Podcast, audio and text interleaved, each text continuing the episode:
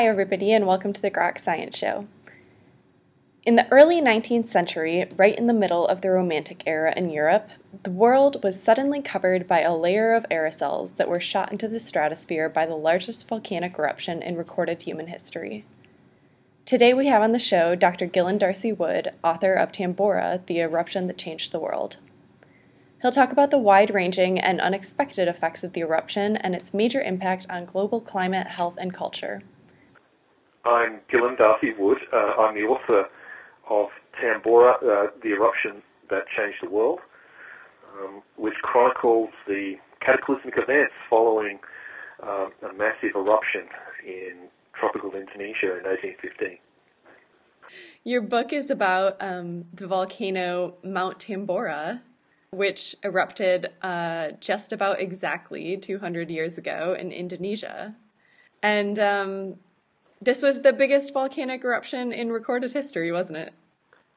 Yeah, certainly human human recorded history. So um, it's arguably um, the largest of the last millennium, and probably one of the largest of the last uh, ten thousand years on Earth. And uh, since uh, since the retreat of the last glacial era opened the door to human civilization about ten thousand years ago, Tambora is probably the largest. Maybe uh, you could start by, with a little bit of background about the science of volcanoes, how they, maybe how they form and what causes them to erupt, and in particular, what made this eruption so massive. Okay, well, Tambora is situated on the uh, so-called Pacific Ring of Fire, uh, which extends all the way from Mount St. Helens um, in uh, Washington State all, all, the way to Japan and um, is particularly rich in volcanoes around uh, Indonesia on the Pacific Rim. Um, now, volcanoes, like other mountains, are formed by the gradual crushing together of uh, tectonic plates, so tectonic plate movement. And um, over millennia, uh, magma in the earth builds up beneath certain strings of mountains, um, producing volcanic pressure. And um, from time to time, these uh, these mountains will will erupt. Uh, the scientists believe that it would have been about 5,000 years before, um, since Tambora had, had erupted previously. Uh, that's their best guess. Uh, and so Tambora was certainly due, and in 1815. Uh, it had been rumbling uh, ominously for a number of years beforehand. We have some records of that. Uh, and uh, but in April 1815, after a preliminary explosion on on the 10th, um, it exploded in full force on April the 15th. Uh, a, a, cataclysmic explosion that ranks on the um, the volcanologist index uh, a seven, which um, is an, seems an innocuous figure, but for volcanologists is uh, a colossal, quote, colossal eruption. Um, puts it twice, uh, twice the size of Krakatoa, the famous eruption later in the 19th century, and uh, many times larger than any eruption of Vesuvius. Could you take us to the day of the eruption, the, the nearby village? What would what would they have seen? Yes, this is something that I tried to convey in the book. We only had uh, slim amounts of written evidence of the occurrences of that day. Uh, it was um, on the brink of the rice harvest, so there would have been much activity in the on the island of Sumbawa, where Tambora is located. So there would have been uh, peasants, uh, villagers working in the fields, in the rice fields. Uh, uh, was quite a prosperous island, well famous for its horse breeding. So, uh, you, if you can imagine, stables full of horses and the grooming of horses would have been going on. Um, fishing. Um, it was a, an, era, a, an area of the world infested by pirates. so I'm sure the villagers had half an eye on the um, on the horizon on the coast, watching out for um, the, the quick-moving pirate boats. Uh, but then they certainly would have had half an eye cast toward the mountain as well, because it had been rumbling. and issuing uh, a lot of sulfurous smoke over the previous weeks and months.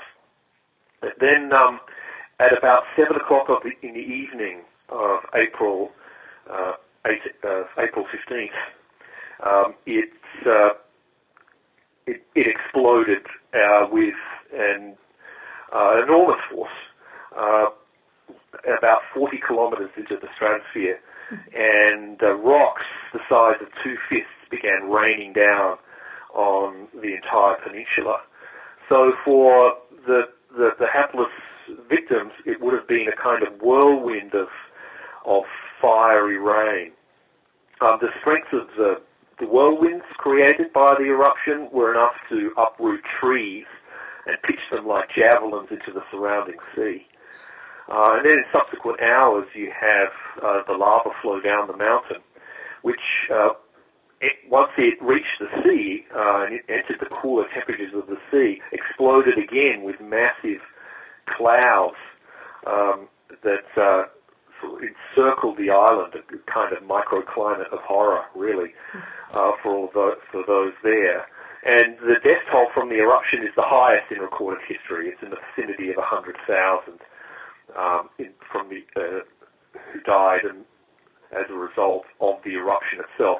Then um, we have the, a death toll at least as high as that, probably double that in the weeks afterward, who died of uh, starvation because um, the rice harvest was destroyed, or because of the fluorine poisoning of the water, which um, the ash raining down into the into the wells and the fresh water sources on Sumbawa and the surrounding islands, uh, poisoning the water. Hmm. So on the island of Sumbawa, I think I think you said that uh, after the eruption they had two days of darkness, complete darkness. Yes, darkness descended on the entire region. Uh, you had um, British officials, um, British bureaucrats who are um, in, in, administrators in the islands of the region, uh, Java being the most significant island to the west, so hundreds of miles to the west, in complete darkness, mm-hmm. so working by candlelight for days.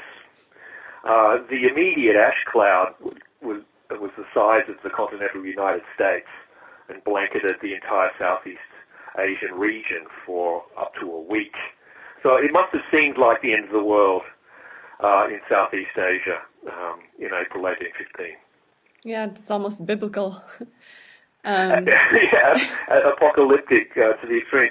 Uh, and one interesting thing was that despite the fact that volcan- volcanic eruptions were of, of certain magnitude, were almost routine in that area, this was so out of the ordinary, so beyond uh, um, human memory in the region that no one uh, really understood that um, a volcanic eruption had occurred, uh, and the booming sounds that were heard uh, hundreds of miles away. Um, everyone assumed that it was that they were under attack by uh, by warships, and so you had um, you had governments all over the area sending out their ships to uh, to engage in a in a um, an illusory battle against imaginary warships. That it was in fact the booming sound of faraway uh, Tambora. Hmm. So, um, so, so, could you talk about what Tambora sent into the atmosphere, and and maybe um, uh, which chemicals ended up on the different the different levels of the atmosphere? Yeah, so it's uh, Tambora's what made Tambora so impactful on the climate was its um, production of sulfate aerosols uh, over 40 kilometers uh, in the air. Um, so that penetrates the Earth's atmosphere uh, and uh, enables the the volcanic pr- product, the production, mm. to enter the stratosphere. So it it uh, moves beyond the ordinary uh, atmospherics of weather and and uh, it, beyond the the Earth's weather systems. So it's able. It's up in the stratosphere. It's very dry and very cold, and there the um, the sulfur, the, the sulfur and other chemicals that are and gases that are part of the um, uh, the content of the the volcanic plume interact with the, the uh, interact with um, uh, the oxygen mm. and form a kind of sulfate aerosol film that sits uh, up above the atmosphere uh, and eventually encircles, first it circles the equator and then begins a slow drift toward the poles. Of course, the majority of the content of the plume, um, by sheer force of gravity, uh, uh, descends slowly into the atmosphere and is washed out of the atmosphere by rain. But there's a significant amount of the volcanic aerosols that remain in the stratosphere at that height and settle there as a kind of blanket. Uh, and then are really uh, uh, quite comfortably able to, to sit there uh, beyond the dynamics of the atmosphere and uh, eventually enwrap the globe um, a kind of thin film which reflects the sunlight and cools the planet. So, just those aerosols were enough to precipitate very extreme weather pa- patterns all, all around the world. Uh, yes, that's right. So once you have this, uh, you know, you, you've caused a quite a serious radiation deficit on the planet, which begins to, which disrupts um, major weather weather patterns on a hemispheric scale. And, it wasn't until re- quite recently that scientists began to under, understand the, the dynamics of a major volcanic eruption and its impact on climate. And that was with the eruption of Mount Pinatubo in the Philippines in 1991, which is the first major tropical eruption uh, that's observed by uh, modern scientific instruments. So it's really a, a, lot of the scientific literature through which we're able to understand um, the dynamics here uh, are post 1991, they're, mm. they're post Pinatubo. So to give you a, a, a, major example of how a, um, a, a volcanic cloud enwrapping the Earth can impact lower down the, the atmosphere and, and human and uh, Earth-based weather systems. It's, it's, an example I talk about at some length in the book. Is the um, the Asian monsoon, uh, the Indian monsoon. So if you if you take away a certain amount of heat um, from the atmosphere, the uh, the ocean is cooler than it would ordinarily be, and the uh, the temperature gradient, that is the difference in temperature between the land and the sea, um, it lessens. Mm. Uh, so the land heats more quickly than the than the ocean in uh, under the regime of a, of a, under a volcanic weather regime where the land is not does not heat well, the ocean itself is cooled. You have um, a, much less energized monsoonal system uh, in the Bay of Bengal, in the Indian Ocean, the Bay of Bengal. And so you have a depressed monsoonal environment uh, over over India in 1816 and 1817. So essentially the rains are on which the entire agriculture of that region depends. Um, the rains are ruinously delayed. So you have a terrible drought in India in 1816 and 1817. And when the monsoon finally uh, belatedly churns back to life, uh, it produces uh, hundred-year floods. So we have the kind of crazy uh, weather extremes that, that we're now experiencing in different parts of the globe, uh, where you have well, where there are um, there's, there's either too little rain or too much. You have droughts followed by um, devastating floods. Um, and as I go on to talk about in the book, uh, the consequences of the Tambora and the consequences of, of these weather disruptions go beyond localized droughts and localized flooding. Uh, in this case, the disrupted uh, monsoon in the Bay of Bengal created ideal conditions for a cholera epidemic and in fact for a new variant of the cholera microbe to develop. Could you? Uh, yes. Yeah, could you could you expand on that? How um, how does how do meteorological changes affect affect microorganisms in such a significant way? Yeah, fascinating subject. And again, the literature on this is very recent. Uh, the uh, in- investigations into the way that um, climate and climate change can drive a uh, drive an epidemic like cholera, the literature is only about 10 or 15 years old.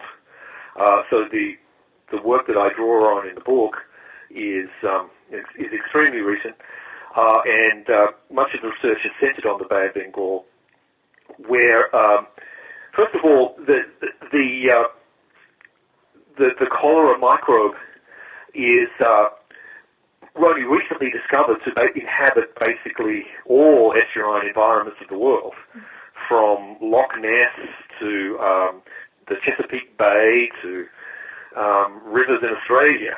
So the cholera is not. We think of it as, a, as an Asian disease, as an uh, as an Asian disease, but in fact uh, the microbe itself is is utterly global. The question is, when does it become weaponized?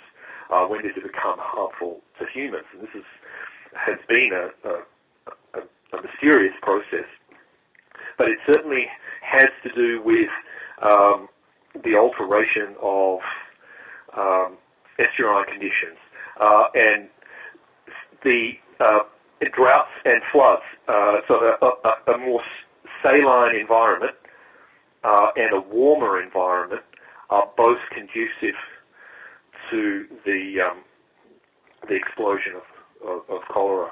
And col- the cholera microbe itself is also a highly ad- is structured um, genetically uh, in a highly as a highly adaptive form. It can it can change it can change its shape, uh, and it will it will change its shape and um, under uh, extreme environmental conditions.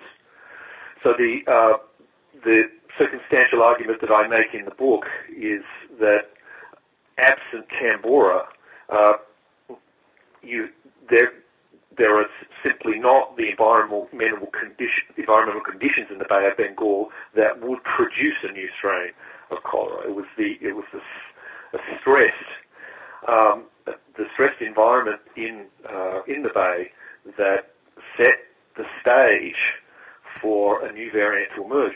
Because what happened in the Bay of Bengal in 1817 was was remarkable given that cholera had been uh, endemic to that region since time immemorial.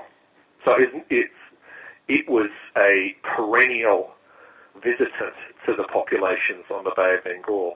What happened in 1817 is that a new strain emerged that um, was the, to which the local population um, had no resistance and was able to be exported ultimately across the globe. Yeah.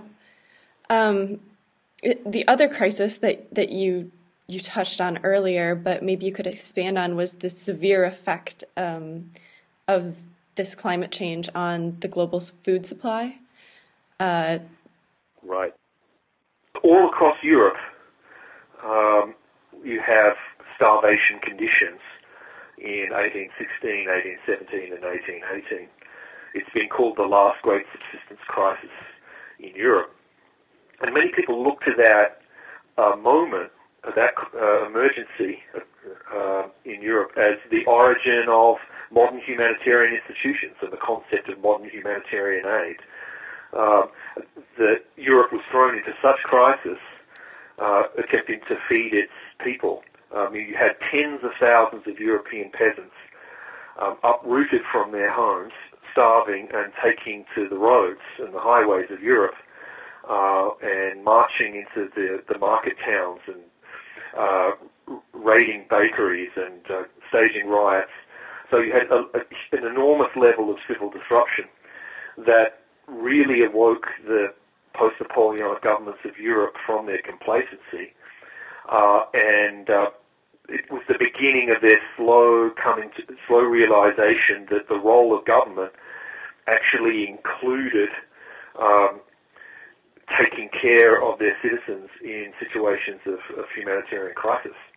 Um, and before, before, there's, before uh, there's no real record of any government of Europe um, having this, um, uh, understanding this uh, themselves as, as as having this responsibility before this fact, uh, before the the, the Tambora post Tambora crisis.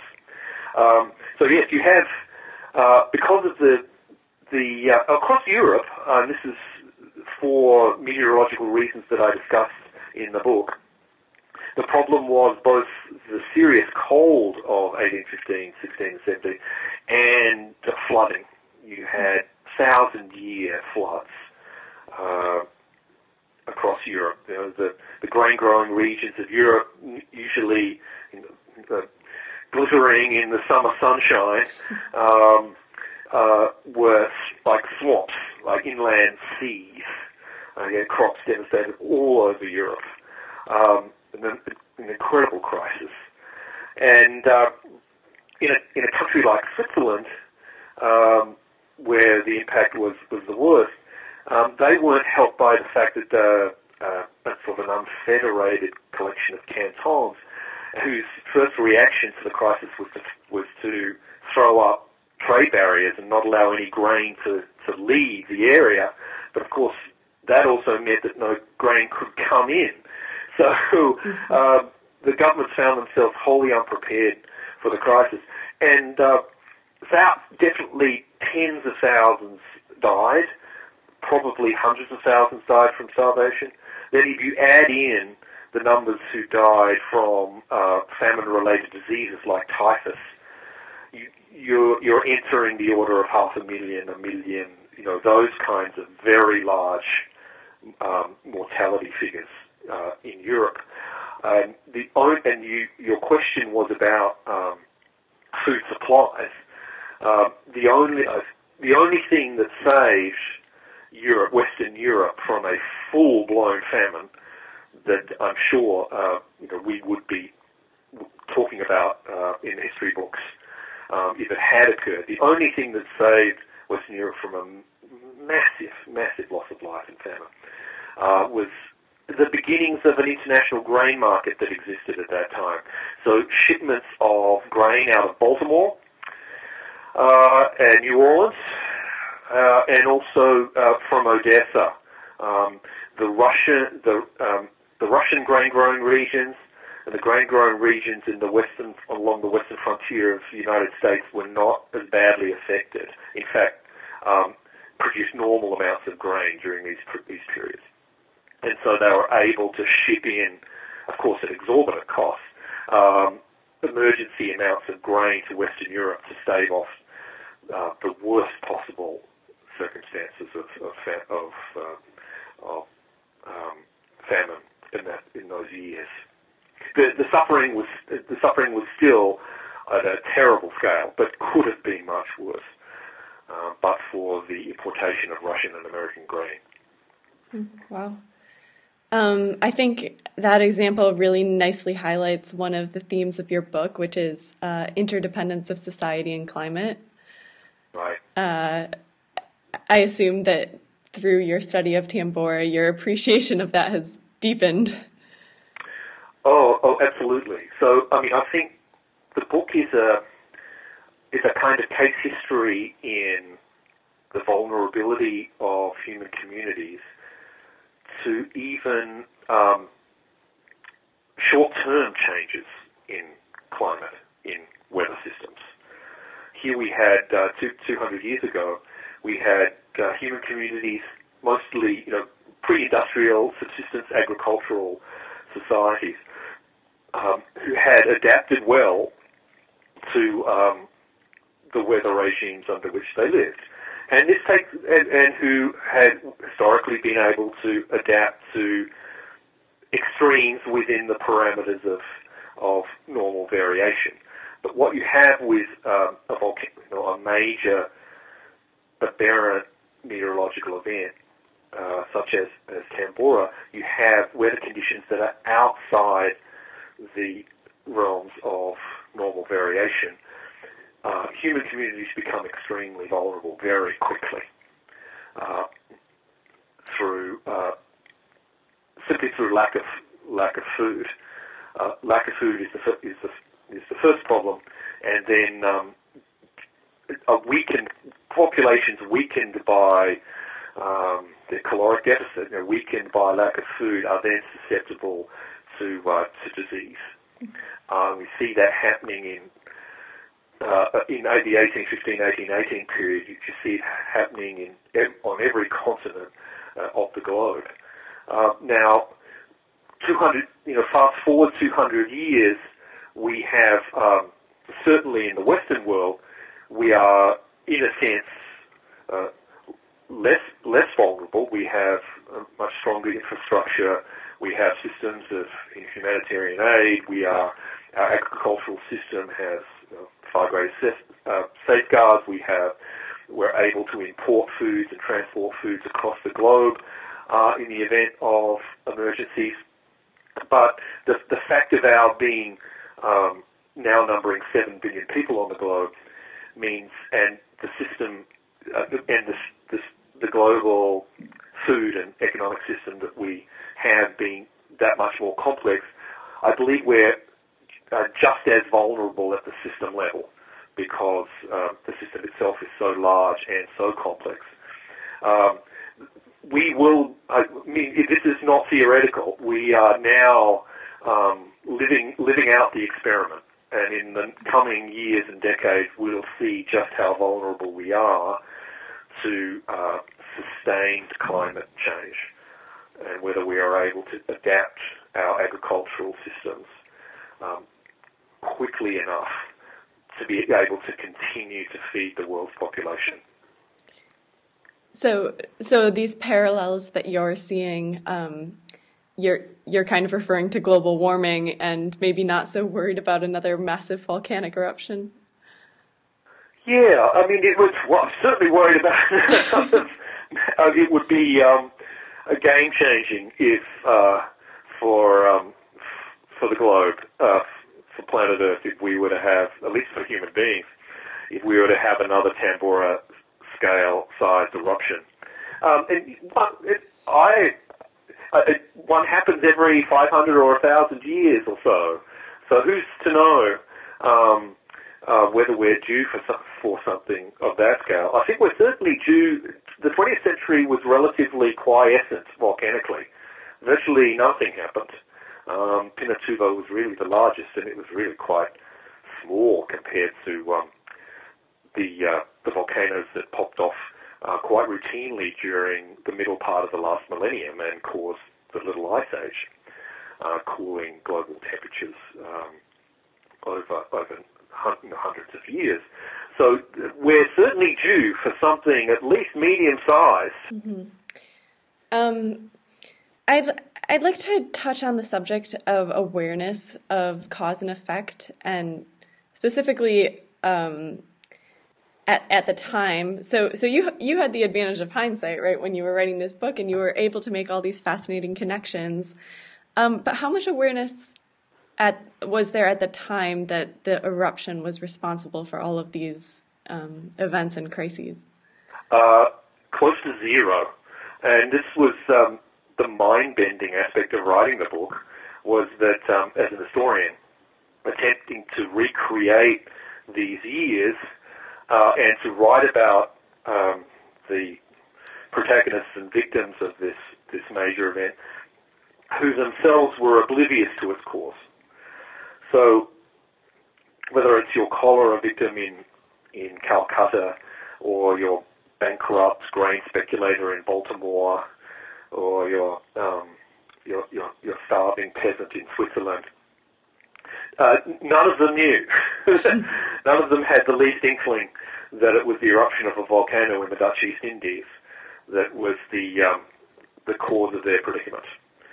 Uh, so yes, it was an interesting book to have to write because the the the the, pe- the characters that I include in the book, the, the historical characters I include, include in the book, had no notion that um, a major geological event had actually altered the world's climate system and was was they knew it was the weather, but they um, uh, could not trace it back to to its origin um, in a volcano. So, yeah, I think it's the kind of book that could only be written. I think this particular history of Tambora could only be written now. Because as I, you know, in our conversation, I've talked about how recent much of the scientific literature that I draw on the book is. Uh, a lot of the volcanology is post Pinatubo, so post 91.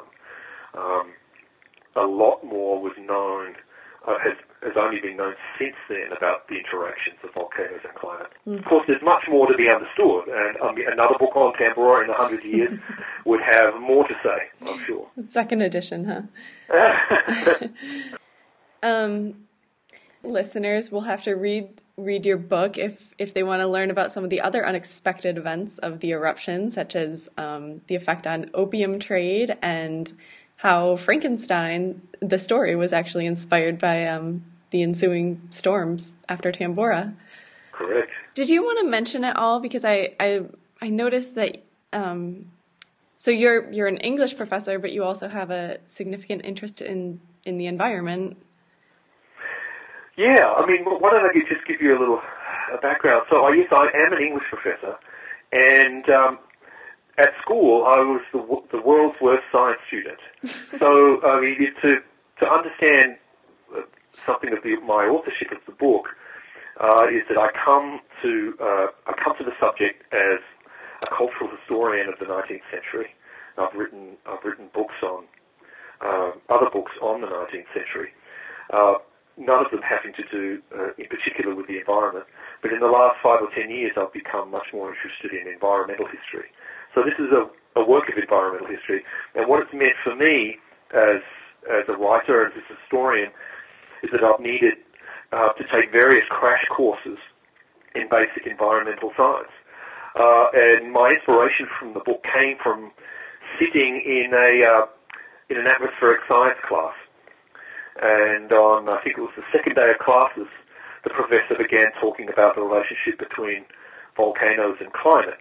And he, kept referring to this uh, volcano called Tambora um, because of its great size and um, its its impact on global climate and how important it was, and how, in geological terms, how recent the eruption was. And I was very ashamed uh, to realise that uh, I knew nothing about it. Even though this eruption, this major geological event has occurred in the heart of my period as a 19th century historian, I had no, no, no knowledge of it whatsoever. So, um, you know, as the Greeks say, you know, many good things come from shame. So I, I quickly realised that um, the only the only punishment that was was appropriate to my uh, my ignorance was to spend five years studying Tambora and to learn all the science that I could behind it in order to be able to, to explain what happened. Mm-hmm. This has been a very fascinating interview about a book that was apparently the self-inflicted punishment of the self-proclaimed world's worst science student. The whole thing was an incredible journey, both sort of intellectual and geographical, and um, I think it's uh, it seems to be enjoying a pretty wide readership, and uh, people people have been very very interested in, in learning about a, a, major event in recent history that uh, none of us knew anything about, mm-hmm. really. Uh, and uh, I hope my book changes that. Again, that was Dr. Gillen D'Arcy Wood. Thanks for joining us today on the Grok Science Show, and tune in next week for more from the world of science and technology. For Charles Lee Frankling and the rest of the Groks crew, I'm Samantha Thomas. Until next time, keep on grokking.